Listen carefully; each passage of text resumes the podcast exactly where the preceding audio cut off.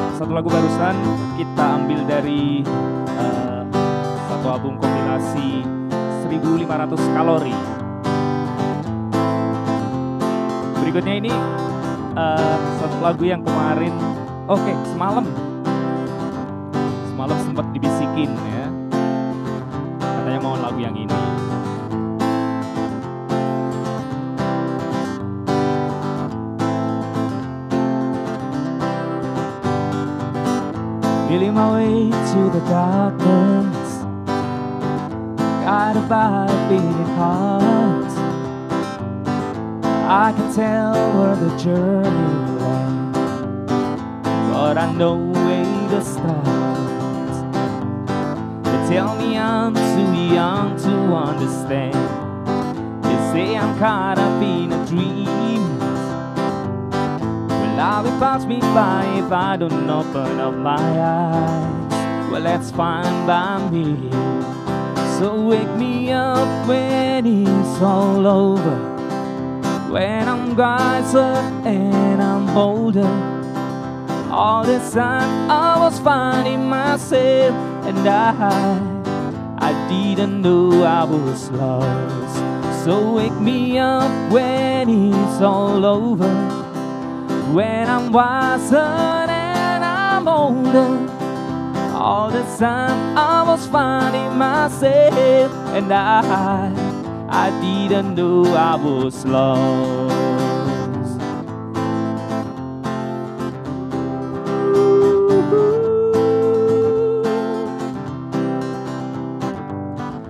Tried to carry the weight of the world, but I only have two hands. I hope I got a chance to travel the world, but I don't have any plans. Wish that I could stay forever this young, not afraid to close my eyes. Life is a game made for everyone, is. So wake me up when it's all over when I'm wiser and I'm older. All the time I was finding myself, and I, I didn't know I was lost. So wake me up when it's all over. When I'm wiser and I'm older. All the time I was finding myself, and I, I didn't know I was lost. I didn't know I was lost.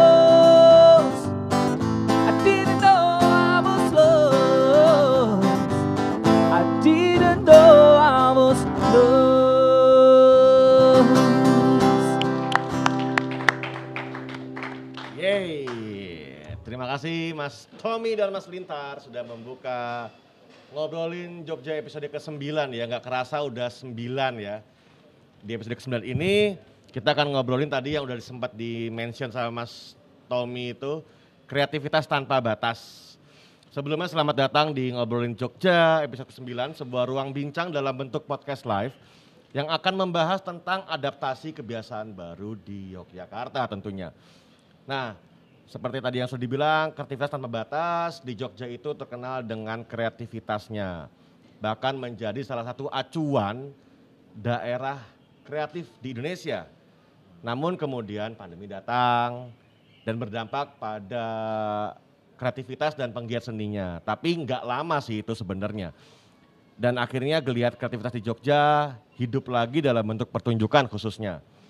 Nah salah duanya adalah Arjok 2020 Resilience dan Festival Kebudayaan Yogyakarta 2020 Muloniro 2. Kedua event tersebut membuktikan jika kreativitas memang tidak terbatas dengan segala keterbatasan justru semakin memunculkan energi kreatif yang besar. Nah, bersama saya sore ini Harga Moja akan ada tiga, saya nggak sendirian, akan ada tiga narasumber dan bintang tamu yang menemani saya ngobrol-ngobrol, sharing-sharing sore ini. Yang pertama adalah Mas Heri Pematis sebagai direktur dari Arjok ya Mas. Selamat datang Mas, sehat-sehat Mas Heri? Sehat. Alhamdulillah. Sebelah saya ada Mas Pak Siraras, direktur FKY. Selamat sore mas. Selamat sore. Salam budaya ya. Lestari budaya. Lestari budayaku. Oke. Dan di depan saya sudah ada Pak Kadar Manta Baskara Aji, saya DIY. Selamat sore Pak. Sore Mas Arga. Segar Pak. Alhamdulillah. Ah, harus tetap segar tadi Ya, Pak kata ya. Pak ya. Diseger-seger kayak Tadi gitu. segar-segar nih. Langsung saja nih. Eh FKY 2020, kemudian Arjok 2020 eh akhirnya hadir walaupun dengan konsep yang 180 derajat diubah lah konsepnya bisa dibilang seperti itu ya.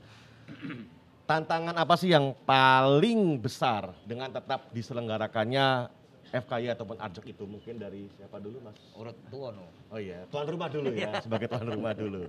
Oke, Heri dulu. eh, terima kasih Mas. Eh, sebenarnya eh, Arjok tahun ini tidak ada yang beda secara eh, penyajian Penyajian, karyanya oke. gitu ya.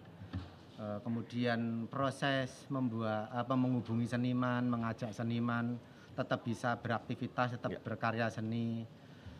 Eh, cuman kemudian kemasannya aja yang kemudian eh, berbeda. Kita dipaksa kemudian me- menyikapi pandemi ini secara bijak begitu kita tidak bisa nekat-nekatan juga karena bagaimanapun kesehatan adalah yang utama. Utama, Jadi setuju. eh, di sisi lain tekanan atau kebutuhan seniman para pelaku kreativitas dan pelaku seni Ya. tetap ingin eh, me- berkarya ya kemudian tetap menyalurkan hasrat Iya. berkeseniannya sebagai bentuk tanggung jawab seorang seniman kepada masyarakat itu tetap harus dilampiaskan gitu dan harus dibagi Betul. apakah itu kemudian pemikiran eh, intelektual ataupun kemudian itu mengungkapkan perasaan yang kemudian itu bisa me- menyentuh sensibilitas setiap orang melihat ataupun itu bentuk sumbangan pemikiran dan lain-lain itu itulah harus itu yang harus dipertanggungjawabkan seorang seniman, Seniman. kepada publik.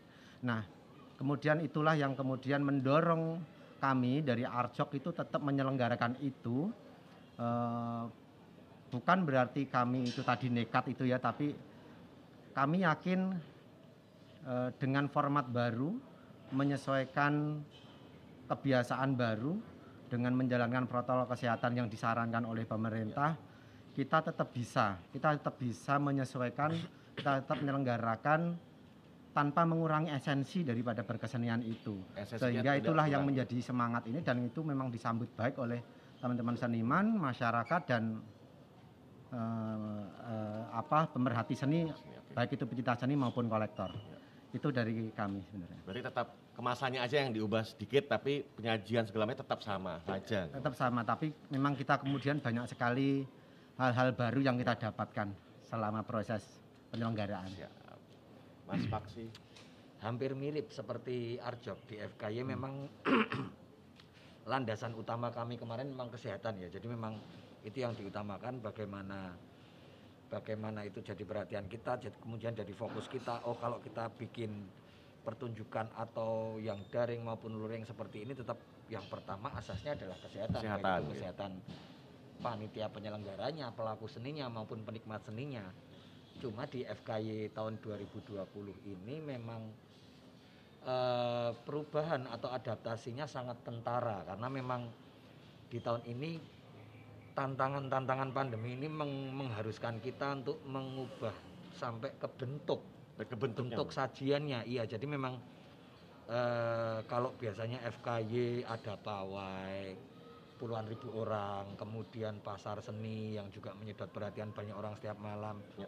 panggung-panggung yang besar itu di tahun ini akhirnya kita ubah ruangnya dalam ruang daring. Nah itu itu juga tantangan baru. Tapi terus kemudian akhirnya kita kemarin eh, hampir saja tidak tidak terselenggara FKY tahun ini Hampir. sebenarnya karena kan memang biasanya FKY itu selalu identik diselenggarakan bulan Juni atau Juli Ya. sampai bulan Juni awal bahkan kami belum mempunyai belum mempunyai pikiran wah ini sido dilakokke apa enggak ya Sampai bulan Juni belum sampai ada. bulan Juni akhirnya kan memang pada saat itu kan kita harus mengikuti protokol kemudian status tanggap darurat di DIY seperti apa berita tentang COVID ini bagaimana? Baru pada pertengahan menjelang akhir Juni itu akhirnya diputuskan yuk tetap kita jalan. Eh, kita juga kebingungan awalnya wah terus di iki FKY ini? Kemudian saya bersama kawan-kawan akhirnya menyepakati ini tetap jalan karena kita gimana kalau logika berpikirnya begini saja. FKY ini kan membawa fasilitas dari negara fasilitas yang harus didistribusikan siapa tahu ini jadi angin segar kalau kita selenggarakan. Entah bagaimana adaptasi bentuknya nanti Pak. Akhirnya setelah kita merapatkan konsep sampai ke bentuk ternyata disambut baik. Eh, pelaku seni itu sudah berpuasa cukup lama ternyata kemarin. Meskipun ada berbagai macam pementasan-pementasan yang mungkin bentuknya hampir sejenis ya, daring dan lain sebagainya tapi tanggung jawab FKY ini kan membawa 100% fasilitas negara dana keistimewaan. Nah ini eh, visi distribusinya ini yang yang salah satunya juga jadi landasan kami untuk tetap tetap, Tetap menjalankan. FKY begitu mas. Meskipun terus wah kira nono pawai ranono panggung. Ya mari sama-sama beradaptasi karena memang kondisinya tidak memungkinkan untuk seperti itu. Akhirnya formatnya FKY terselenggara dalam kalau istilahnya terus luring dan daring seperti inilah yang paling optimal yang bisa kami lakukan Kayak gini ya. ini akan sudah. FKI. Iya, begitu. Oke, Mas Heri, eh kalau di Arjok sendiri adaptasi apa Mas yang baru yang dilaksanakan di Arjok ini Ya, penyajiannya? Iya, eh, sebenarnya eh, secara penyajian memang kita tidak bisa mengusung eh, semangat festif sebagai Festifnya ya, iya, sebuah festif, festival. Jadi kalau yang namanya festival itu kan meriah gitu Ya, kan. mengundang. Jadi memang semangat Arjok itu memang sebuah eh, yang pertama me- merujuk kepada semangatnya, pada visi misinya bahwa Arjok sebagai gerakan eh, seni budaya itu Ya. sendiri, kemudian eh, ger- sebagai gerakan pendidikan, Betul. sebagai gerakan eh, ekonomi dan juga eh, gerakan pariwisata. Dari situ kan biasanya kemudian walaupun pintunya ini adalah seni rupa, kemudian di dalamnya itu ada ada musik, ada tari, ada Ya. fashion, ada film, kemudian ada arsitek dan bahkan kuliner ada di dalamnya. Sekarang itu hanya murni seni rupa. Hanya murni sendiri. Seandainya ada pun itu bentuknya program-program dan penyajiannya adalah eh, daring Daring. seperti Meet the Artist, Kuratorial Tour, kemudian ada Pasar Murakabi dan itu sifatnya sangat menyesuaikan dengan eh, kondisi ya, Ya. bahwa ini semua orang mengaksesnya sistem jual belinya segala macam di Pasar Murakabi pun juga melalui daring seperti orang jualan online Iya, iya. begitu. Dan kemudian yang baru menurut saya adalah sistem ketika orang mengakses pengen masuk. Ya sebenarnya ini eh, sudah saya pengen terapkan sebelum jauh sebelum pandemi tahun 2017 kita pengen mengambil data semua orang yang masuk dengan pembelian tiket itu secara online.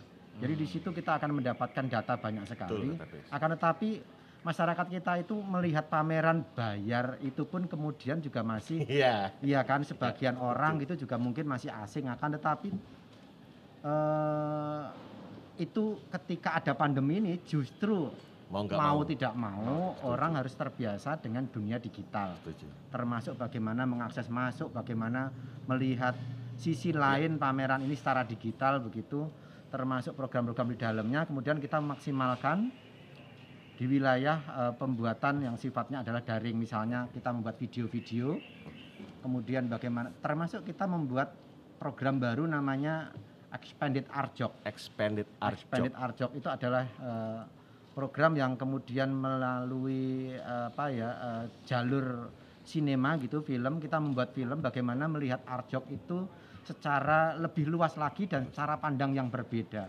Dengan dunia film kita masuk ke situ kita bisa melihat Arjok walaupun dari kejauhan. Misalnya ini kemudian ini bisa diakses oleh orang seluruh dunia, yang Dunia, tidak bisa datang ke sini.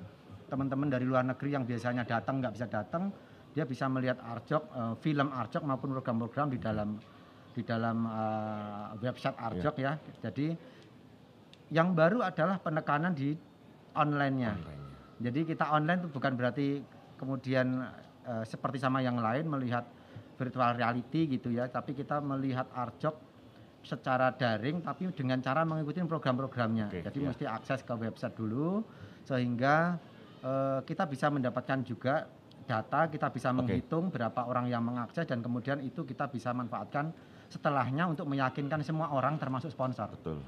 Setuju. Ya itu, Itu- yang baru. Eh, kalau boleh tahu dari luar negeri kita bilang Ya. ya. Itu negara mana saja yang sudah menghadiri datang ke Arjok? Sebenarnya kalau kita data itu hampir semua negara sudah pernah datang ke sini. Hampir semua negara. Jadi ada 20 persen mas dari 100 ribu lebih pengunjung Arjok selama satu bulan. Kalau kita hitung itu 100 Iya, ribu lebih. Walaupun yang beli tiket itu 78 ribu pak. Saya sampai hafal karena harus bayar pajak pak. 78 ribu satu bulan itu yang berbayar. Yang kita gratiskan banyak lagi. Misalnya sekolah. Ya. Ketika mendapatkan donatur, mendatangkan anak-anak sekolah datang ke sini itu Iya. digratiskan. Tapi sebenarnya nggak gratis, dibayari oleh kolektor dibayari oleh donatur, kemudian termasuk undangan-undangan VIP yang kemudian itu menjadi perlakuan khusus supaya mereka itu benar-benar bisa mengapresiasi dan mengakses secara khusus ya. Itu kalau di jumlah ya 100 ribu. Nah dari 100 ribu orang lebih itu ya, itu 20 persennya dari luar negeri mas. 20 persen. Dari dua, eh, 20 persen dari total 20 persen 20 dari ribuan bisa kita bilang ya. dari- Iya. dari luar- ah, iya, iya. Jadi itu bisa dipastikan memang kalau kita menurut data ya dari email-email kita itu dari mana-mana. Kalau kita lihat grafiknya, Iya. kita yakinkan kepada BPS yang pernah menghitung kita bahwa kita terbanyak dalam mendatangkan eh, wisatawan katakanlah itu dianggap wisatawan itu dari luar negeri. Selama Oke. satu bulan itu 20% dari 100 ribu. Iya, iya. Saya iya. kira gitu. Nah, sekarang geser ke Pak Haji nih Pak. Gimana Pak melihat semangat dari teman-teman pegiat dan penggiat seni ini Pak dari kacamata pemerintah melihat ini? Nih, kalau saya apresiasi. Ya. Ternyata teman-teman seniman yang dulu berbuat sesuatu harus mendatangkan banyak orang tanpa harus diatur. Tapi ternyata sekarang kreativitasnya kita sudah melihat FKY misalnya Mas Paksi juga menyelenggarakan itu sangat hati-hati betul mengutamakan kesehatan tapi kreativitas para senimannya juga tidak eh, dimatikan, masih tetap jalan. Ini tadi pas Mas Heri juga saya juga tadi sudah masuk di dalamnya juga begitu. Ya. Kreativitasnya tetap jalan. Atau artinya bahwa kalau ada seniman yang tidak kreatif mungkin perlu kita sebut bukan seniman lagi gitu sekarang ini, gitu.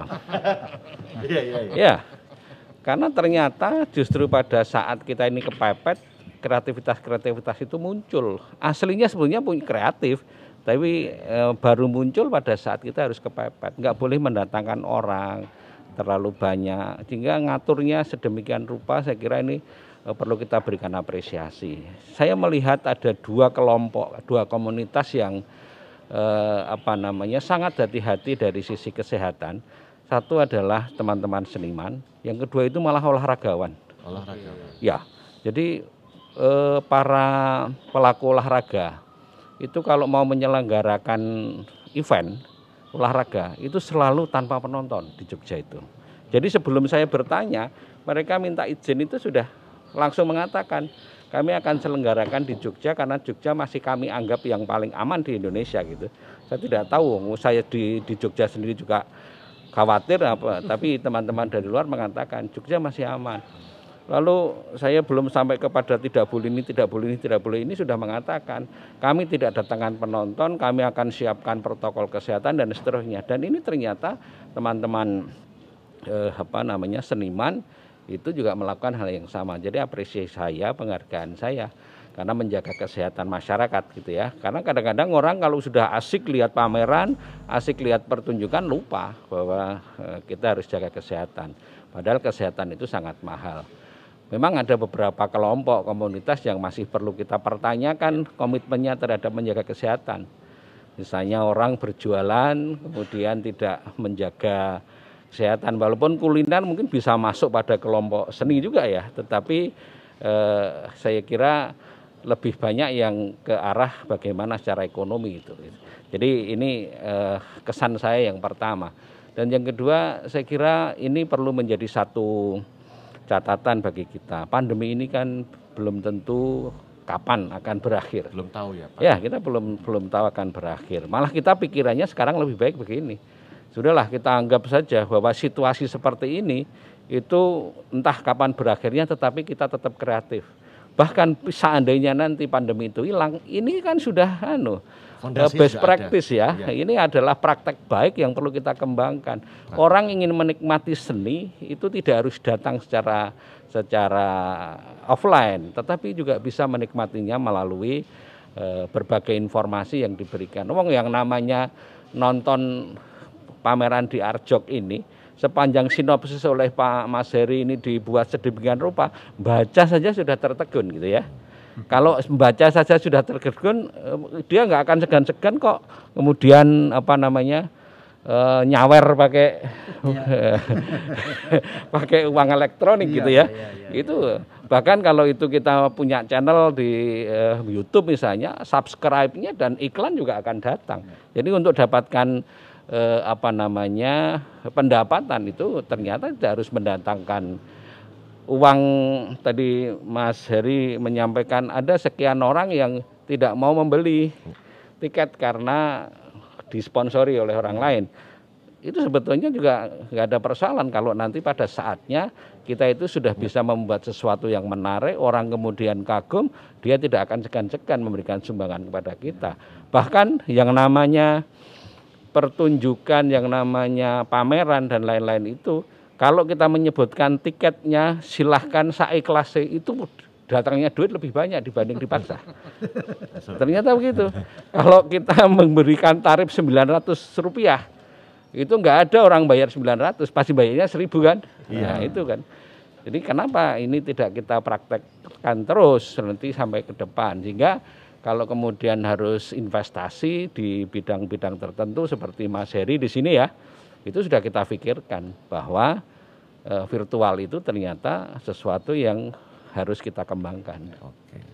Tadi Pak Haji menyebutkan apresiasi ya Hmm, Pak. iya. Apakah apresiasi itu juga bisa diwujudkan dalam rencana pemerintah Me- dalam membantu teman-teman seniman atau berkolaborasi dengan teman-teman seniman agar semangatnya tetap tumbuh nih Pak di masa pandemi kayak gini?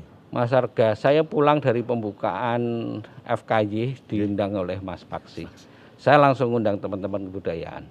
Ini perlu kita kembangkan tahun depan supaya lebih meriah lagi. Tapi meriahnya nggak perlu kita dengarkan tepuk tangan. Tetapi kita akan lihat bagaimana like-nya, bagaimana komentar mereka lewat virtual itu adalah sesuatu yang bisa kita pakai untuk ukuran indikator kita. Ya, kalau seperti FKY kita memang tidak punya target pendapatan. Ya.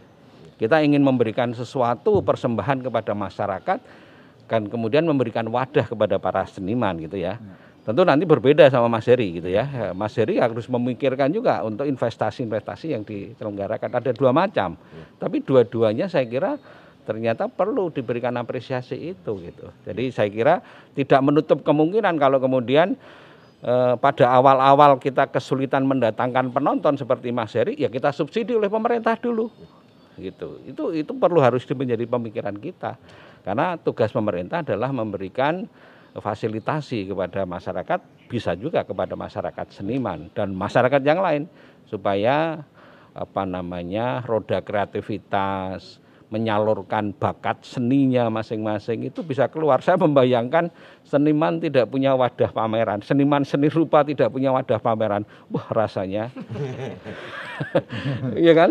Tapi Gitu. tetap kreatif Pak. iya, tapi yo rasanya itu anu gemes gitu loh. Aku ini duwe sesuatu yang cukup menarik tapi kenapa nggak bisa disaksikan orang lain gitu. Sekarang ini belum tentu loh ya. Jumlah yang menonton kreativitas teman-teman para seniman itu lebih sedikit dibanding eh, du- dibanding dulu. Pasti saya yakin ini jangan-jangan lebih banyak. Tinggal bagaimana kita eh, apa namanya me- mensosialisasikan saja kepada masyarakat. Ini Mas Arga. Mas Heri, Mas eh Mas Heri, Mas Taksi ada yang mau menanggapi dari mungkin Mas Taksi dulu tadi di sini. Eh, memang kemudian perubahan atau adaptasi bentuk ini memang membutuhkan respon dari para pemangku kepentingan ya, Kebijakan gitu Pak. Kepema- termasuk ke pemerintah, Ya, penyelenggara pelaku seni maupun penonton. pengunjung. ya. Nah, peng- peng- penikmat seni, Penikmat, ya. penikmat seni memang mau tidak mau harus beralih media yang biasanya datang ke panggung. Sekarang harus boros, lebih boros kuotanya ya mungkin itu salah satu proses adaptasi adaptasi dari penikmat seni, dari penyelenggara yang biasanya ribet ngurusi puluhan ribu orang datang joget-joget di depan panggung, akhirnya sekarang ribet ngurusi Server misalnya. resolusi YouTube-nya berapa, mau yang 4K atau yang 720 akhirnya terus sama-sama beradaptasi. Kalau misalnya respon dari pemerintah terus akhirnya tadi seperti yang tercetus mau ikut beradaptasi untuk ke depannya itu alangkah baiknya. Iya. Kemudian terus mungkin saja skema kalau di FK ya mungkin saja skema fasilitasinya akan menyesuaikan juga nantinya ketika yang biasanya pembangunan infrastruktur fisik mungkin kemudian nanti diusulkan pembangunan infrastruktur digital mungkin nah itu alangkah lebih baiknya nanti akan mendukung bentuk-bentuk baru Iya, iya. penyajian kesenian Iya, iya. ini dan kebudayaan.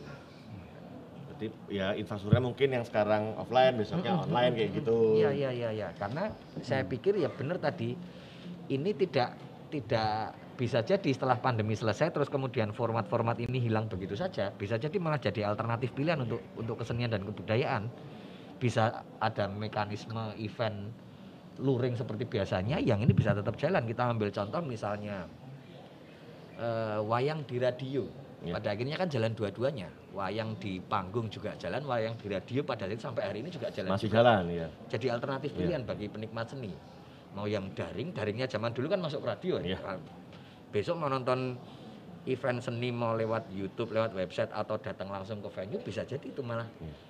jadi sebuah alternatif pilihan yang baru dan menarik Iya. gitu Mas Heri mau menanggapi tadi Pak tadi mungkin. Iya, eh, terima kasih. Jadi memang eh, dari awal sebenarnya ketika saya diajak meeting dari eh, teman-teman dari eh, para pelaku kreatif dari Jakarta kan ada perserikatannya begitu. Eh, apa yang kemudian saya, Anda lakukan, Arjok lakukan pada saat seperti ini itu pada saat di bulan akhir Maret itu Akhir Maret. kita diajak kemudian zoom eh, hampir seminggu dua kali begitu terus menerus memikirkan teman-teman para pekerja kreatif termasuk termasuk pekerja event dan lain yang ada di dalam ekosistem seni gitu ya. Kemudian saya sampaikan bahwa Arcok bertekad ingin menjadi pelopor pemulihan gitu Iya. kan di wilayah seni. Itu yang selalu saya sampaikan. Dan kita ingin menjadi eh, pilot project dalam penerapan kebiasaan baru di Pilot project. wilayah penyelenggaraan event seperti seni rupa ini seperti apa. Dan ini kita buktikan dan eh, kami tidak akan buka sebelum benar-benar mendapatkan izin jadi Oke. ketika izin itu sudah sudah kita dapat artinya semuanya harus merasa Iya. bertanggung jawab karena kita juga menerapkan sistem simulasi sebelum ini benar-benar dibuka Simulasi dulu ya, publik ya. memang kami belum siap untuk kemudian menerapkan eh, pameran 100% daring. Bukan bukan saja belum siap akan tetapi eh, seni rupa itu sendiri kalau semuanya online rasanya juga eh, nggak ada getaran yang bisa Karena interaksi langsung juga artinya harusnya ya. pesan dari karya atau dari seniman yang melalui karya seni yang dibuatnya tidak gampang itu juga belum tentu bisa nyampe. Kita juga belum siap eh, menerima apa eh, menyeleksi karya seniman yang hanya bisa dinikmati secara daring begitu. Belum ada karya semacam itu. walaupun itu pu- kalaupun ada itu sifatnya lebih kepada karya-karya video dan animasi. Nah, kemudian eh, semangat itulah yang kemudian kita ingin buktikan sekarang sehingga apa yang didukung oleh pemerintah dengan kemudian eh, beliau-beliau semua hadir di dalam eh, sosialisasi dan preview Ya. term- eh, sekaligus simulasi yang kita buat selama dua minggu kemarin itu kemudian membuahkan hasil dengan turunnya eh, izin, Izin. ke penyelenggaraan itu saya apresiasi sekali dan itu memang eh, saya kira ini persembahan kami kepada dunia seni juga Ya. kepada pemerintah ini bisa dipakai sebagai ini Pak sebagai eh, Percontohan. iya sebagai apa namanya percontohan juga kepada event-event yang lain terutama seni rupa ya karena Ya, rujukan kali ya. Ya, Ya. karena inilah kemudian aman dan eh, dianggap sebagai event yang kemudian tidak hanya di Jogja tapi bisa Dunia. di eh, nasional lah paling Ya, tidak. tidak. Ini seperti yang aman untuk dalam penyelenggaraan kita nggak bisa mengacu pada perizinan pasar, Iya, iya, hotel, iya, mall, tempat peribadatan begi- begitu tidak bisa karena kita punya cara yang berbeda dan mungkin eh, ini ini adalah sebenarnya kesempatan bagus buat para seniman yang diberikan oleh eh, pemerintah terutama pemerintahan Jogja ya. Iya. Kita diberi banyak kelonggaran akan tetapi kita mesti patuh semuanya Ya. karena kita eh, secara kolektif adalah menjadi yang paling bertanggung jawab ter- terhadap kesehatan. Betul. Jadi eh, jadi semoga ini bisa apa yang kita terapkan di Arjok ini bisa dipakai oleh siapa pun yang ingin menyelenggarakan event. Bisa dipakai ya istilahnya Iya. ya. Jadi rujukan tadi itu ya, Iya. Mas ya. Oke. Kita break dulu teman-teman semuanya, Pak. Habis ini kita akan ada hiburan tawa tapi buat teman-teman yang lagi nonton silakan ini juga live ya di YouTube-nya Humas Pemda Jogja dan Kominfo DIY. Silakan kalau ada yang mau nanya, mau ke Mas Heri, ke Mas Paksi atau ke Pak Aji silakan aja yang mau tanya. Langsung komen di YouTube dan sekarang kita waktunya untuk hiburan tawa dari duo Rukun Makmur. Monggo. Yeay. Selamat sore semuanya. sore. Ada Mas Paksi, Mas Heri Paksi. Pemat, Bapak. Mas Heri Pemati pendidikan matematika berarti? Bukan. Bukan ya? Kawur, kawur. Gitu loh. Bapak siapa? Pak Baskoro. Baskoro, Mas Sudah Arga Moja juga. Mas Arga. Sudah sebulan kita nggak ketemu Mas Arga ya? Oh kema- kemarin ketemu ya? Kemarin Ketemu orang. Iya, iya. Kita Izin mohon izin Izin untuk copot. Iya. copot masker Copot masker, lebih- rasa. Ya, masker. Ya. Oke. Menarik sekali perbincangan tadi. Ya. Bagaimana kreativitas seniman-seniman Jogja mencoba mensiasati pandemi, Pandemi, ini ya. Dan ada art jok yang seperti ini masih Betul. bertahan ya, masih masih jalan walaupun pandemi seperti ini. Luar biasa. Itu kan pintu keluarnya itu kan terinspirasi dari keranjang pit toh. Iya. Pit mini, minion. Oh, dari masker, dari masker. Oh iya, warnanya hijau, masker kesehatan. Orang masker limbah tuh ya. Lawas. Se- Suasananya udah kayak One Pride MMA nih. Ya, di klinik. Berat. ah, oh, dikurung ya. Dan tiangnya nyetrum loh. Iya, tiangnya nyetrum. Tiangnya ya? nyetrum. Bocor ya, mama lagi. Rada, rada nyetrum, tapi bagian belakang sini yang. Kita udah mention PLN sih ya tadi kan. Tapi Jogja itu memang identik dengan seni, seni, Seni atau Kota anak seni. anak sekarang bilang art. Ah. anak art. Bahkan eh, ada desa seniman. Seniman, Ya. desa seniman. Luar biasa itu ya. Kayak kayaknya cocok buat mahasiswa-mahasiswa yang berbakat seni untuk KKN di sana. KKN ya, ya. Wah. Nah itu kan KKN yang ngehits di Twitter kemarin itu kan. Yang yang viral itu, Yang viral itu ah. kan itu kan KKN di desa di daerah Sleman. Oh, tenane. Nah, KKN di desa Medari toh itu. Iya, Kok medari. Mohon maaf. Ya, Kalau kalau gitu aku juga punya ya. Kakak kalau Jogja bisa aja mungkin ada nanti ada KKN Desa Pelari. Wah, Wah, warganya anggota Indorunner.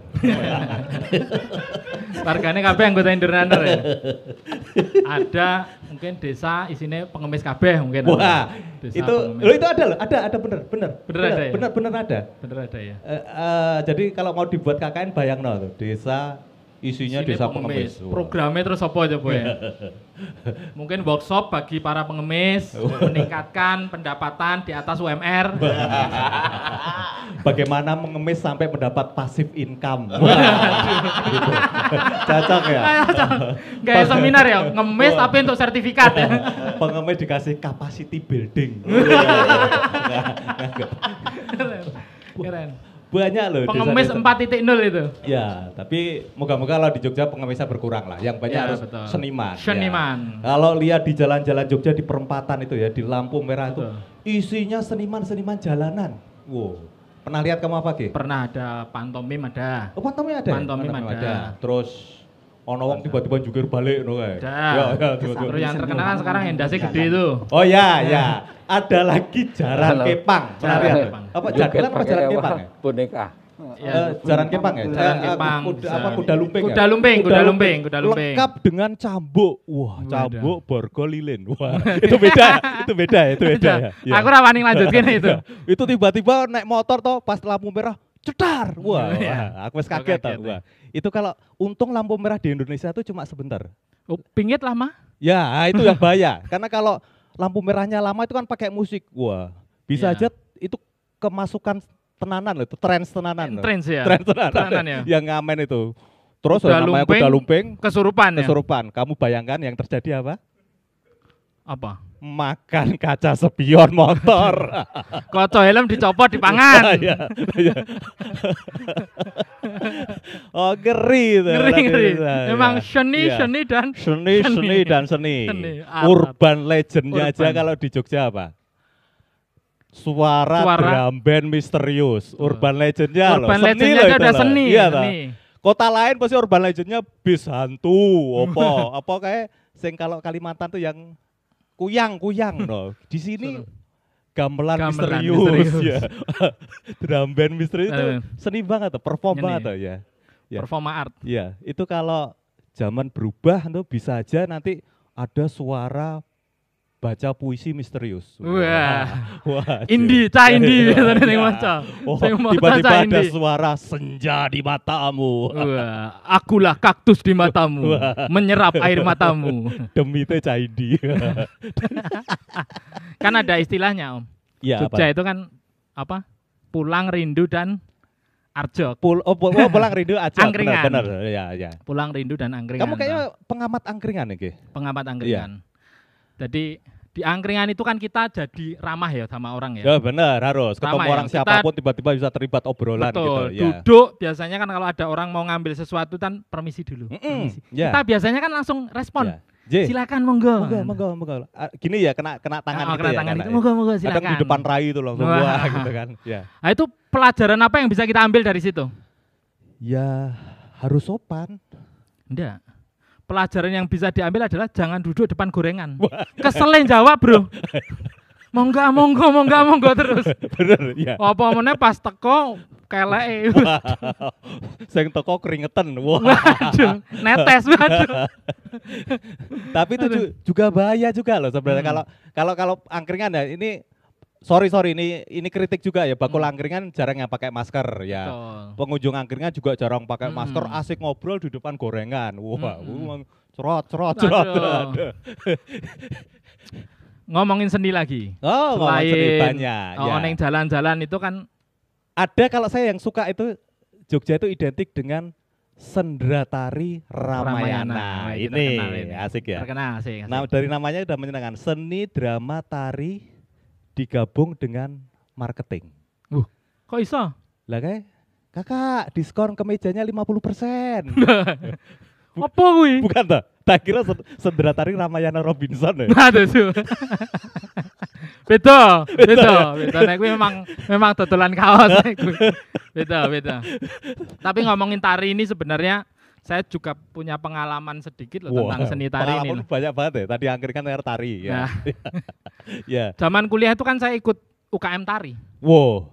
UKM tari dulu saya ikut dulu Tari apa? pementasan tari piring. Nah, Tenane. Tenan. Kamu nggak nggak kelihatan loh dari penampilannya Tenan, tari piring. saya dapat bagian nyuci piringnya. ngomong aja kerja di restoran. itu nggak usah. Ya. Jogja itu luar biasa istimewanya. Ya. Bahkan Apa? kelompok-kelompok minoritas kan juga dihormati. Oh iya. Hanya di Jogja Banci bisa kerja di bank. Itu. Hebat ini. Loh, hebat bener. Hanya di Jogja Banci bisa kerja di bank. Ngendi? Bang Itu- apa? Banci BI eh ora, memang neng ngarepe, neng neng ngarep. Dia emang neng ngarepe BI. shift malam ya. Nah, si malam, emang si malam di situ. Jangan jadi terkenal tuh istilahnya Terkenal. ya. Ada band-band Jogja, Oh, terkenal. Terkenal. Aku kalau soal musik tahu sejarahnya juga tuh? Tahu, tahu. Kalau yang indie kita ngomongin yang indie dulu, Yang yang, indie, yang lama-lama. Kamu apa? Yang kamu tahu apa? Ada Bangku Taman Bangku Taman. yang Bangku sekarang ada di Jakarta oh, itu. Jakarta. Itu sejarah namanya tahu kamu kayak. Tahu tahu. Apa? Itu kan katanya dari Bantul itu dari Bang Bangun Tapan toh. Terus Iya, Bangku iya, Tapan. benar, benar, benar. Kalau aku suka band dulu itu Sik Sik Sik. Weh, Wah, itu keren tuh. Sik Sik Sik tuh. Indie banget ya. Band lawas sih. Band lawas. Itu sejarah namanya saya tahu tuh. Hmm. Jadi mereka latihan, kalau latihan tuh di salah satu rumah personilnya Mm-mm. di lantai dua gitu Iya. kan. Latihan bareng-bareng, ibunya di lantai bawah teriak, latihannya leren sik le, mangan sik, ajak konco-koncomu. Wah, lagi asik latihan toh. Sik sik sik bu. Wah, wih, apa iki jenenge iki? Tadi jeneng sik sik sik. tadi. Iya. jeneng sik sik sik. Tapi memang kreativitas itu nular loh. Kreativitas itu nular, ya. Sampai anak-anak kos itu ketularan kreativitas. Ada aku contohnya? termasuk, termasuk, Ya, aku oh iya, termasuk. iya, iya. Aku naik nyuci baju ngekumi gitu ya, Mm, busanya mm. banyak gitu ya. Mm, mm. Saking kreatifnya tak bikin latte art. Sekorin sowe dadi latte art. Iya, iya, iya. Barista latihannya sekorin loh. Iya. Tanpa batas itu Tanpa batas, kreativitas. kreativitas Oh, tanpa iya, batas. iya. Cucian numpuk di kos, Ya. tak kasih lampu. Jadi pohon Natal. Wah, kreatif, kreatif. Berpikir di luar kotak atau Ya. Seniman Out of the banget box, kamu. ya. Iya, iya. Ada lagi apa? Waktunya sudah habis ya? Eh, Belum, belum, masih. belum. Materi kita yang habis, saudara-saudara. kita Ya, tapi Mas Paksi, Mas Paksi Mas ini, Paksi. Mas Paksi ini penyanyi yang penyanyi kemarin yang, tura-tura loh materi dewe. Enggak. Kalau Jogja itu terkenal memang kota yang banyak penyanyinya. Banyak Iya, penyanyinya. iya. Saya lewat Malioboro tadi toh, Ah. ada toko tulisannya gede, singer. Jual penyanyi. Hei ya orang. Kan ada juga tabungan, penyanyi Jiren. toh Om. Bulan apik. biyen ditoke meneh ya, Jiren. Temen Om Imot penyanyi Iya benar benar benar. selalu pakai masker, Wah, selalu ini. iya. Gumun loh saya. Ada temen yang ketika tampil ada kan beberapa penyanyi yang Iya. tampil lepas masker. Mm-mm. Ini pakai masker. Oh tanya, lu kok nggak ganggu suaramu apa? Hmm. Aku tuh penyanyi lagu instrumental. Waduh. Rada. Waduh. Ono materi liya sing nyelametke iki ta? Ono. Ya, Disiapke urung. Aduh. gayeng ya. Boleh ini tepuk tangan dulu boleh lah ya, Ya, boleh tepuk tepuk tangan, tangan dulu. Tepuk tangan dulu biar meriah Arjok. Wah. Oh sudah, sudah. Oh Ah, sudah, selesai. Memang masih masih ada loh sebenarnya masih Oh, ada, oh. masih ada, tapi udah Masih ada ya. closing sebenarnya Masih- ini jaminan sih sebenarnya Ya. tapi ya sudah selesai ya. Ya, Biar, ya, meneh kita Ya. ucapkan terima kasih. Ya. Mas Arga silahkan dilanjut Monggo. lagi obrolannya. Oke. Kemarin soalnya nantang Pak, kemarin Pak. Kemarin kedikitan. Oh kita masih punya banyak ya. Besok kita kasih yang banyak waktunya. Tapi tadi yang paling lucu itu mah di situ, Mas. Ya. Waktu kehabisan bahan itu yang paling lucu di situ ya. Itu, Itu kreativitas. saya paling los tertawanya pas kentean materi Iya, tadi. iya, iya. Puas banget ya, puas banget ya. Puas banget. Oke, kita ngobrol lagi nih ke Mas Heri mungkin ya. Mas, saya baca di salah satu ini sih apa eh, whiteboard jurnal ya. Kalau apa namanya mengutip dari whiteboard jurnal ada lima pihak dalam rantai pelaku seni rupa. Seniman kurator, galeri, kolektor dan balai, dan lelang, lelang balai lelang ya maaf ya. Rantai tersebut apa masih tersambung saat ini dengan kondisi pandemi, social distancing segala macam, Mas? Ya, eh, maksud daripada rantai Rantai, putus ya. itu bukan berarti kita itu mesti eh, rantai rantai nyambung bukan berarti kita itu setiap eh, saat bertemu atau setiap peristiwa kita bertemu. Dari dulu kita juga eh, sebenarnya beda jarak. Karena seni rupa itu kalau kita bicara seni itu kan mengglobal sebenarnya. Eh, kita punya stakeholder itu dari mana pun. Memang ekosistem utama dari seni rupa adalah seniman itu sendiri yang paling ujung ya. Kemudian di bawahnya itu ada kurator kemudian ada art management seperti saya. Kemudian juga ada galeri kemudian bawahnya kolektor kemudian balai lelang dan stakeholder yang lain termasuk pembutuh seni itu adalah sebuah rantai rantai istilahnya rantai yang ada di ekosistem seni rupa itu masih tersambung saat ini justru eh, kita makin merasa merasa lebih luas lagi mengaksesnya karena eh, masing-masing akan saling membutuhkan, saling mempertanyakan kabar, mempertanyakan Ya. perkembangan. Karena kondisi saat ini itu memang luar biasa. Ya. Jadi, eh seniman ngapain? Tadinya nggak bertegur sapa, sekarang bertegur sapa. Eh apa kabarmu gitu? Lebih mudah Masih Mas. ya? bernapaskah kreativitasnya maksudnya gitu. Ya kami akhirnya justru saling berkabar di situlah kemudian kita merasa bahwa eh, kita tuh punya saudara dalam satu eh, ekosistem gitu yang kemudian sangat saling membutuhkan dan justru sekarang itu eh, mengembang lagi artinya eh, pembutuh seni itu semakin eh, luas. Eh, berkaca kepada edukasi seni pendekatan seni kepada masyarakat itu akan semakin eh, semakin baik dengan adanya dunia digital. Memaksimalkan digital sekarang inilah Iya, saatnya betul. gitu. Jadi kemudian kami tidak ada alasan putus istilahnya putus silaturahmi di dalam berkesenian kita banyak banyak cara justru sekarang ini ketika kita itu tertekan adanya banyaknya keterbatasan begitu justru kreativitasnya itu banyak sekali. Saya yakin itu di teman-teman seniman gitu ya dan terutama di wilayah saya adalah seni rupa itu makin banyak lagi yang bisa dieksplor.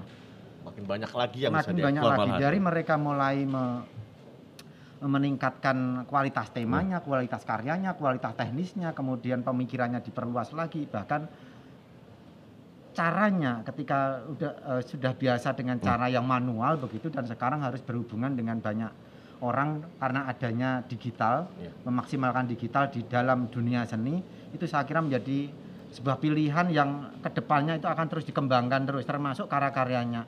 Jadi besok mungkin karya-karya digital akan menjadi sangat eh, keren, menjadi sangat eh, beragam eksplorasinya sehingga saya yakin Lebih liar istilahnya ya. semakin liar dan ketika kita dibatasi justru kita makin semakin keluar kreativitasnya. Nah, itulah kemudian yang namanya seniman itu tidak akan mati. Harusnya tidak akan mati. Kalau misalnya ditekan dengan seperti ini kemudian mati, eh, saya setuju dengan pendapat Pak Haji, mending kamu keluar jadi seniman saja entah eh, yang tidak ada urusannya dengan kreativitas. Iya. Karena justru kreativitas diuji pada saat kondisi seperti ini. Rantai Iya. rantai eh, komunitas, rantai ekosistem antara seniman sampai pembutuh seni yang di mana sekarang melebar sampai ke misalnya institusi-institusi swasta yang tadinya tidak bersinggungan dengan seni, sekarang mereka mulai mendekat karena mereka sangat bergantung kepada sesuatu yang di luar kebiasaan, kemudian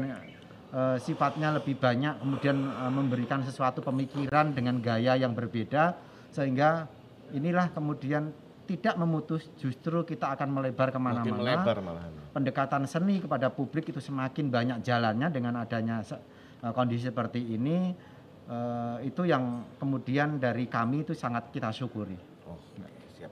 Termasuk ini ya tadi dengan terbatas kondisi pandemi, malah beberapa karya di Arjok sekarang ini merespon pandemi itu ya kayak Ya, kita pasti, sekarang ya. di depan masker nih kayak gini seperti itu ya. Ya betul. Kayak gitu ya malah justru wah ini harus kita respon nih kondisi Ya, kayak gini. ya, Oke. Mas Paksi. Ya. Akhirnya FKY launching nih beberapa dua hari yang lalu ya, apa kemarin? Hari ya? Senin. Senin ya, Ya. Senin ya. Mm, Eh, dengan konsep yang perubahan besar-besaran istilahnya ya. Ada hambatan nggak dalam yang baru berjalan dua tiga hari ini? Eh, Apa ham- hambatannya? Hambatan atau tantangan itu ada ya Tantangan, pasti kita ngomong tantangan Ah, ya, Biar tantangan. lebih biar lebih halus Iya, bahasanya iya, tantangan iya. ya karena kan kita benar-benar transformasi nih ke, sesu- ke sesuatu yang baru, belajar sesuatu yang baru. Tantangan-tantangan itu pasti ada. Misalnya itu tadi eh bagaimana seniman penyelenggara event harus beradaptasi atau harus segera mengakrabkan diri dengan teknologi. Teknologi. Misalnya kita harus mendirect teman-teman ketoprak. Misalnya di salah satu pertunjukan FKI ketoprak. Ketika aktor ketoprak harus beradaptasi dengan switcher kamera misalnya. Mas nanti Iya. actingnya menghadap ke kamera A. Setelah itu si cewek menghadap ke kamera B karena ini kebutuhannya digital. Nah itu salah satu tantangan bagi pelaku seni. Itu kecil saja sih sebenarnya tantangannya. Kemudian proses kita menstreamingkan atau mengalih mediakan ini juga ternyata oh banyak sekali ya yang di sini sudah kita persiapkan dengan matang secara teknis tiba-tiba server dari Amerika down. Itu kan nggak bisa Di ngapa-ngapain. luar teknis ya itu ya. Wah ini ngapain ini ini ini, ini ndongo aja nggak nggak bisa ini kalau masalah udah servernya down. Seperti itu. Kemudian eh, bagaimana kita mensosialisasikan ini atau pendekatan-pendekatan promosi kita ke penikmat seni. Sekarang ini nonton FKY lewat daring loh, tapi memang kem- kemudian kita kita permudah lah misalnya, wah isok eh wis paginya sudah habis kuotanya buat sekolah daring, malamnya kalau dipaksa harus nonton YouTube atau nonton website FKY yang durasinya panjang, akhirnya itu akan membebani penonton juga. Eh, dari segi penyelenggaraan akhirnya kita beradaptasi ya sudah berarti sekarang seni pertunjukan dimampatkan durasinya Oke. agar user fri- friendly kalau User di YouTube friendly. ya. Jadi pertunjukan yang biasanya ada sebuah band kalau manggung satu setengah jam baru panas atau baru hype hype nya sekarang cuma dua tiga lagu karena memang pada akhirnya tahun 2020 ini ya pasar dan juga situasinya membawa kita ke Ke arah sana ya. ini bukan terus pengurangan ya atau mereduksi kreativitas atau apa ini penyesuaian baru Adaptasi ya. adaptasi Betul. justru eh, tantangan buat penampil pelaku seninya atau senimannya itu bisa nggak kamu menyajikan karya yang 20 menit tapi memang di situ misalnya di pertunjukan tangga dramaturginya sudah terbentuk klimaksnya sudah jadi poin-poin atau pesan-pesan yang pengen disampaikan ke masyarakat itu sudah dapat di durasi yang sependek itu nah jadi sebenarnya sama-sama beradaptasi. Nah ini ini eh, salah satu hambatan tapi terus akhirnya misalnya di teknologi tadi kita kita mengambil ini ya mengambil landasan berpikirnya kita tidak bo- boleh menyerah ini dengan teknologi ini. Teknologi ini diciptakan oleh manusia untuk mempermudah manusia. Kalau misalnya eh, ada permasalahan software atau hardware, masalah teknis ya bagaimana caranya kita harus segera memecahkan. Itu seperti yang menambah atau menggarisbawahi Mas Heri tadi kalau sudah siap memakai predikat seniman ya bagaimana caranya ini kondisi yang hambatan-hambatan tantangan seperti ini, ini jadi pemicu kreativitasnya itu resiko atau konsekuensi Malah pemantiknya itu ya. Iya, kalau ngaku seniman jangan pas payu aja Iya, iya, iya. jangan pas ngejob atau pas duitnya banyak nah pas kepepet ini seniman dipakai Iya, loh Kreatifnya kudu keluar. Iya, sudah mentahbiskan diri kok Iya, ya. Entar berikan diri. gitu mas Gitu. Siap.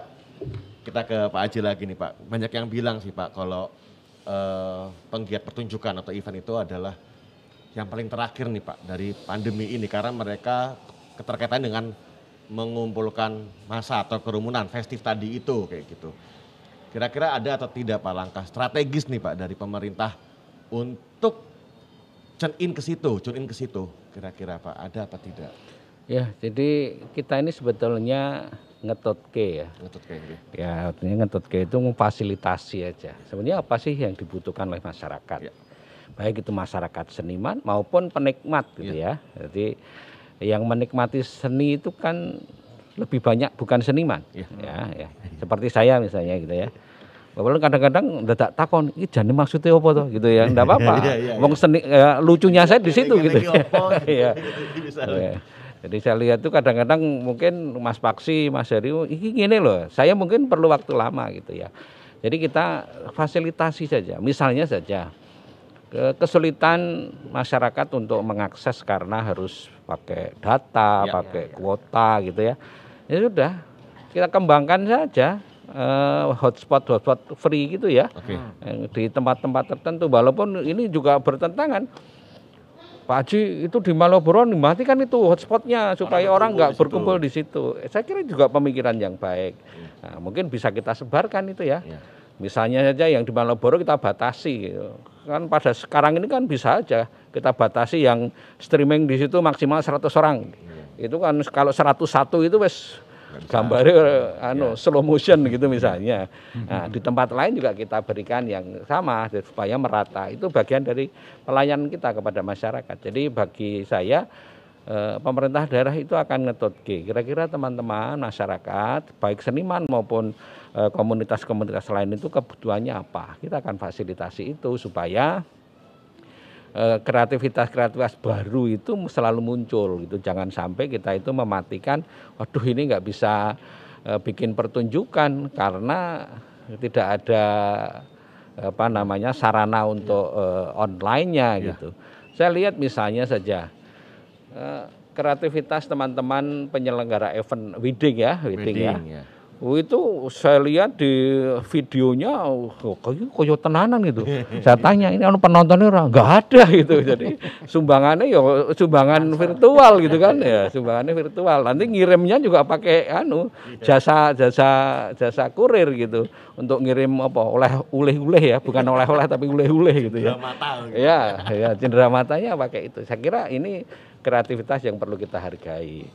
Karena itu tadi sekali lagi kita tidak boleh menggantungkan dengan satu cara untuk melakukan sesuatu mengekspresikan diri.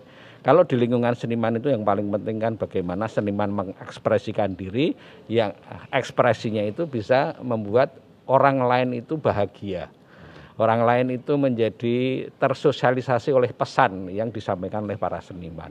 Justru di kesempatan yang seperti ini, peran teman-teman seniman itu bagi saya sangat sangat penting untuk memberikan pesan supaya orang pakai masker. Itu bagi saya justru yang pesan paling penting itu dari teman-teman seniman. Kalau dulu orang itu akan selalu mengikuti apa yang disampaikan oleh Pak Dalang dan Ketoprak ya Oke.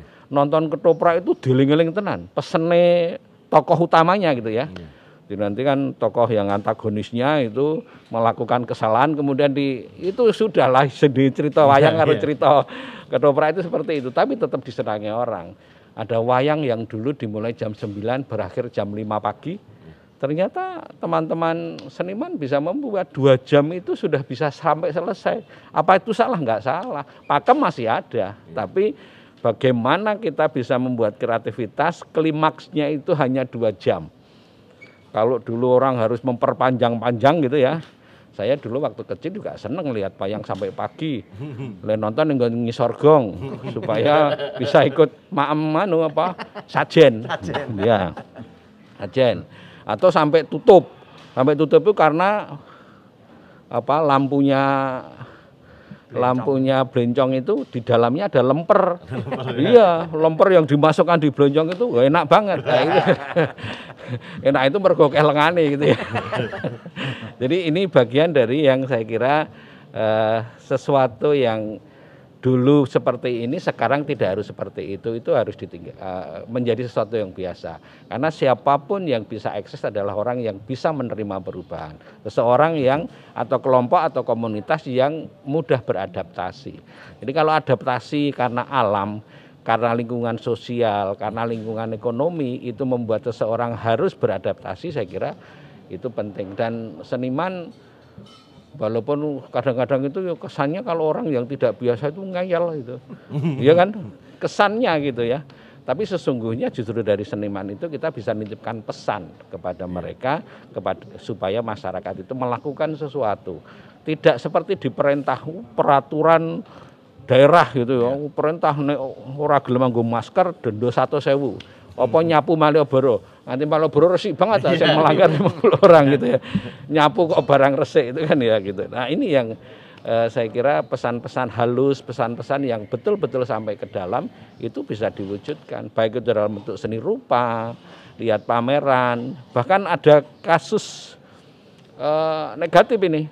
Ada pameran seni bagaimana cara membuat narkoba supaya orang itu tahu bahwa narkoba itu tidak baik. Tetapi ternyata ada orang yang menerjemahkan, oh gini toh caranya. Kemudian dia bikin, ya gitu. Ini kan berarti saya hanya ingin menyampaikan pesan. Ternyata kalau kita itu tidak hati-hati menyampaikan pesan dari bidang seni pun itu bisa berakibat tidak baik. Nah, justru sekarang ini yang harus menjadi kreativitas kita bagaimana menyampaikan pesan message kepada masyarakat secara halus dan itu mengena. Dan yang paling bisa adalah teman-teman seniman lewat pertunjukan-pertunjukan, lewat seni pameran dan lain-lain gitu. Nah ini Mas Heri dan Mas Paksi ini yang saya kira bisa mengajak teman-teman yang lain. Menyampaikan pesan tadi kata Pak Aji. Kira-kira dari FKY ataupun Arjok sendiri pesannya sudah tersampaikan belum sih dengan pagelarannya? Mungkin Mas Heri dulu. Iya, saya kira eh, sampai atau tidak sampai sebenarnya kita hanya bisa eh, ikhtiar ya, kita berusaha. Istiqomah. Istiqomah. Istiqomah, juga. Pastinya kita juga eh, dengan niat kita pengen eh, berbagi, kita pengen menyampaikan apa aspirasinya juga. Kita juga punya sisi di mana mungkin ini setidaknya menghibur gitu kan, iya. menghibur eh, di tengah pandemi. Oke, iya. Eh, walaupun eh, hiburan itu tidak akan berarti harus di bawah lampu sorot yang gemebiar gitu akan tetapi di seni rupa ini eh, mungkin sunyi daripada daripada event sebelumnya arjok sebelumnya atau sunyi daripada seni yang lain di seni rupa. Lebih eh, apa eh, hening begitu akan tetapi sebenarnya kontemplasinya itu mengingatkan kita banyak hal. Bagaimana kita itu eh, menguatkan diri Iya. dalam menghadapi pandemi ini. Kemudian bagi yang mau belajar tentu di sini sangat terbuka bahwa kita tetap menerapkan program-program edukasi.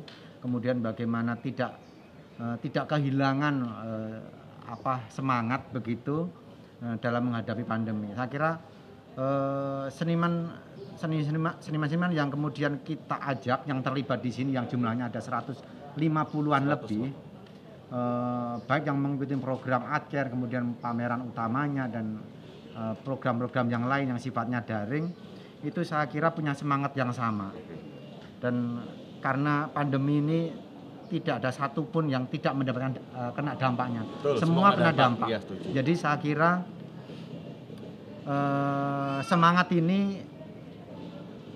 secara pesan kami jelas-jelas kita dedikasikan untuk semuanya, semuanya. terutama juga kepada alam. Pada alam juga terutama ya. Oke. Hampir pesan. mirip sebenarnya kalau di kami sama-sama penyelenggara event yang sedang berjalan ya kalau terus indikasi pesannya sampai atau tidak eh, itu monggo kita serahkan ke publik tapi memang dari teman-teman panitia FKY akhirnya kemarin salah satu salah satu misinya kami adalah mencoba menghadirkan kesegaran agar kita tetap waras waras baik itu fisiknya di tengah terpaan godaan atau gejala kesehatan ini juga waras secara jiwanya meskipun Yes, penting juga itu. Ya, meskipun di FKI tahun ini semuanya serba dimanfaatkan ya. Bi- Biasanya sebulan, sekarang cuman seminggu artis yang terlibat biasanya ribuan, sekarang cuman puluhan itu. Tapi kan kami tetap berupaya menghadirkan atau tetap menyalakan api kreativitasnya ini loh bahwa monggo kalau ini dianggap sebagai adaptasi atau new normal dalam penyelenggaraan event kesenian itu alhamdulillah kalau dianggap seperti itu yang jelas itu tadi ini ini harus tetap menyala ini. Iya. semangat semangat kita ini harus tetap menyala. Kalau syukur-syukur bisa menyehatkan jiwa menyehatkan raga semuanya Sekaligus ya. seniman ya pelaku seni ya masyarakat gitu loh jadi ya supaya di tengah kebisingan covid ini tetap ada pekerjaan-pekerjaan yang memberikan nyawa pada kesenian dan kebudayaan Akar hening itu. akar hening di tengah bising Akar hening. Siap. Oke. Terakhir nih pesan yang ingin disampaikan kepada pegiat seni eh, dan warga lah penikmat seni juga agar tetap apa ya optimis tetap tetap berkreativitas nggak ngerasa nggak bisa ngapa-ngapain itu monggo mungkin dari Pak Aji dulu Pak jadi bagi saya semua pihak terutama juga teman-teman seniman apa pun kondisinya saya kira kita masih tetap bisa eksis gitu ya. Orang itu diberikan kelebihan untuk melakukan aktivitas-aktivitas yang sifatnya kreatif. Tidak tidak hanya ajek seperti yang sebelumnya gitu.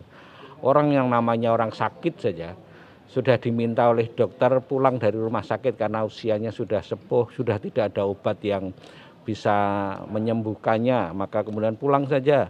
Itu pun orang masih kreatif kok. Sampai rumah ngundang kiai untuk moco yasin. Ya gitu kan. Itu kan bagian dari usaha yang terus-menerus oleh seseorang, oleh eh, komunitas sehingga saya berharap apa pun kondisinya itu mari kita coba ini justru kita jadikan tantangan oleh para seniman sehingga justru dari sini nanti akan ada apa namanya eh, jalur-jalur seni lain yang kemudian justru muncul pada saat yang seperti ini. Kalau dulu itu eh, seni itu kita seni rupa itu kita bagi menjadi beberapa bidang itu sekarang malah ada tahapan lain gitu ya Tahapan lain pekerja seninya juga akan tambah. Tadi kalau Mas Paksi mengatakan, wah ada server mati, ah, nanti itu ada seniman server itu ada nanti. seniman tahu ada Ya, iya, seniman IT. pada saatnya itu akan Seniman ada. media Ya, jadi silahkan. Jadi mari kita tetap jalan saja. Pemerintah daerah akan support sepenuhnya teman-teman untuk melakukan kreativitas. terima kasih Pak Mas Heri ada pesan tadi? Ya, eh, kalau saya lebih banyak eh, menginginkan teman-teman seniman bahwa ini saatnya kita itu menunjukkan kepada masyarakat, kepada pemerintah, kepada negara dan kepada siapa pun eh, untuk menghormati titik di mana kita itu tiba-tiba harus eh, mendapatkan sesuatu yang baru, harus mencari gitu. Apa sih ini di atas perubahan ini? Kita jangan terlalu lama eh, apa diam, jangan terlalu lama kemudian mau berketemu eh, bertemu dengan orang. Mungkin itu eh, bisa terbaik buat dia, akan tetapi saya yakin eh, itu pun lama kelamaan akan ada batasnya bahwa dia juga harus eh, menerima kenyataan tetap dia harus membutuhkan orang lain. Eh, kemudian justru pada saat seperti ini kita punya kesempatan, punya waktu banyak dan merasa kemudian kita menjadi satu eh, satu rasa, satu keluarga besar yang namanya manusia. Itu kemudian saling berpikir bahwa eh, inilah kita itu tidak ada apa-apanya kalau dibanding dengan kemudian apa yang tercipta oleh Tuhan eh, pada saat seperti ini ya. kita itu nggak bisa buka- Iya. bisa ngapa-ngapain Iya, juga betul. ketika benar-benar pandemi itu menyerang kita semuanya dan tidak bisa dipungkiri negara mana pun semuanya, kena Semuanya. dampak sehingga saya kira ini saatnya terutama di teman-teman seniman ya mari kita kemudian tetap menyalakan api kreativitas dan kita bersama dengan para pemangku kebijakan bagaimana kemudian ini menyikapinya supaya kita eh, jangan sampai takut mati dengan corona tapi kita lebih takut mati karena kita kehilangan kreativitas saya kira itu Super banget. Mas Maksi ya, Pak. Jangan sama loh. Ini Iya. kayaknya udah diambil semua sama Mas oh, kabeh. Iya. Kalau menghadapi situasi ini atau waktu-waktu ini kita terus jadi relevan dan jadi paling tepat yang ngomong adaptasi itu keniscayaan untuk seni dan budaya ya ini ya memang wajib atau mau nggak mau harus Iya. Beradaptasi. Yang bisa kita lakukan dari seniman ya maju terus tetap mencoba apa atau elek itu masalah waktu. Udah gitu saja. Yang penting kan kita tidak berhenti Iya. wah iki pentas daringnya luput atau iki sih urung apik eh, apa sih kleru ya nggak apa-apa yang penting kita mencoba Iya. biar waktu saja yang nanti menilai entah tahun depan atau entah 2025 ya, pokoknya ini akan terbaca semuanya kok yang penting apa elek masalah waktu yang penting kita beradaptasi saja dulu new normalnya kesenian mungkin seperti ini mungkin ya Yang penting obah dulu lah. ubah dulu ubah dulu Oke, berarti tadi dari Pak Aji itu harusnya keadaan seperti ini menim- memunculkan seniman-seniman baru, memunculkan karya-karya baru seperti itu ya. Dari Mas Heri juga tadi ada sisi positifnya pasti dari ini. Eh, dan jangan pernah bilang mati karena corona, tapi matilah malu kalau kita kata mati karena kita nggak punya aktivitas lagi seperti itu. Dari Mas Bakti juga tadi pesannya adalah ya kita jalan dulu Jalan deh kayak terus, gitu. iya. Nanti yang menilai biar waktu saja seperti itu kayak gitu ya. Tetap kreativitas. Terima kasih eh, kepada Pak Aji, Mas Heri, Mas Paksi atas waktunya ngobrol-ngobrolnya sore ini. Semoga bermanfaat buat semuanya, nggak Amin. hanya untuk amin pelaku seni tapi buat semua warga lah bisa eh, ada manfaat dari obrolan kita sore ini. Terima kasih kepada Humas Pemda DIY, Kominfo DIY. Terima kasih Mas Heri atas tempatnya di Arjok ini. Sama-sama. Dan terima kasih untuk semua pendukung acara.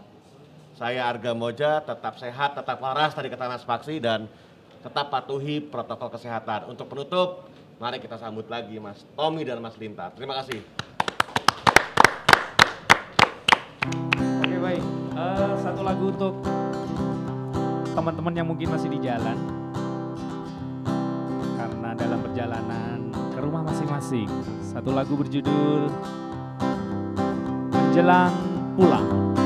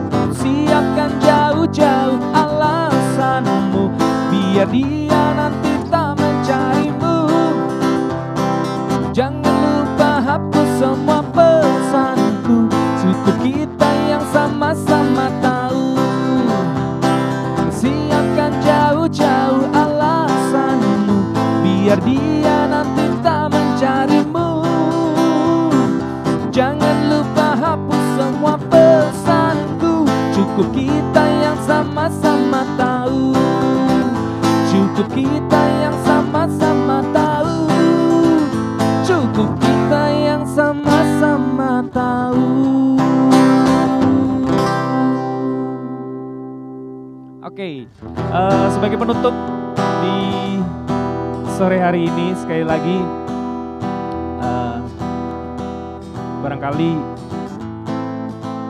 satu lagu terakhir ini kita persembahkan buat teman-teman ini ya.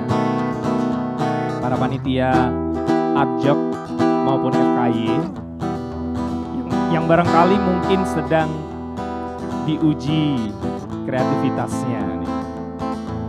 Yang sedang mencari cara apa pun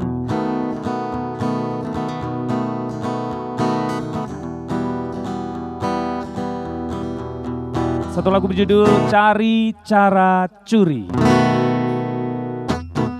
Telah lama aku mengharu biru. Haruskah aku terus menanggung rindu? Dendam yang tak terbalas menguras nyaliku Ku takut melewatkanmu Engkaulah cobaan ataukah godaan? Engkaulah anugerah ataukah kutukan? Tak mampu melawan dan tak mampu menahan hasratku. Yang lama terpendam Siang malam merapal kata Sampai hafal luar kepala. Satu nama yang lama ku kenal Bagaimana bisa? Dialah yang telah ku nanti Tak diundang datang sendiri. Tanpa bermese Lalu meluncur pergi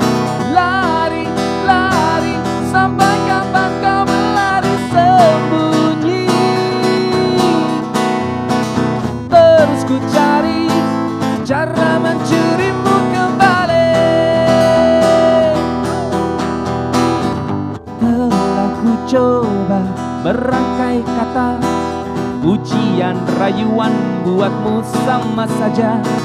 Guna-guna juga sudah tak lagi berguna apalagi. Yeay.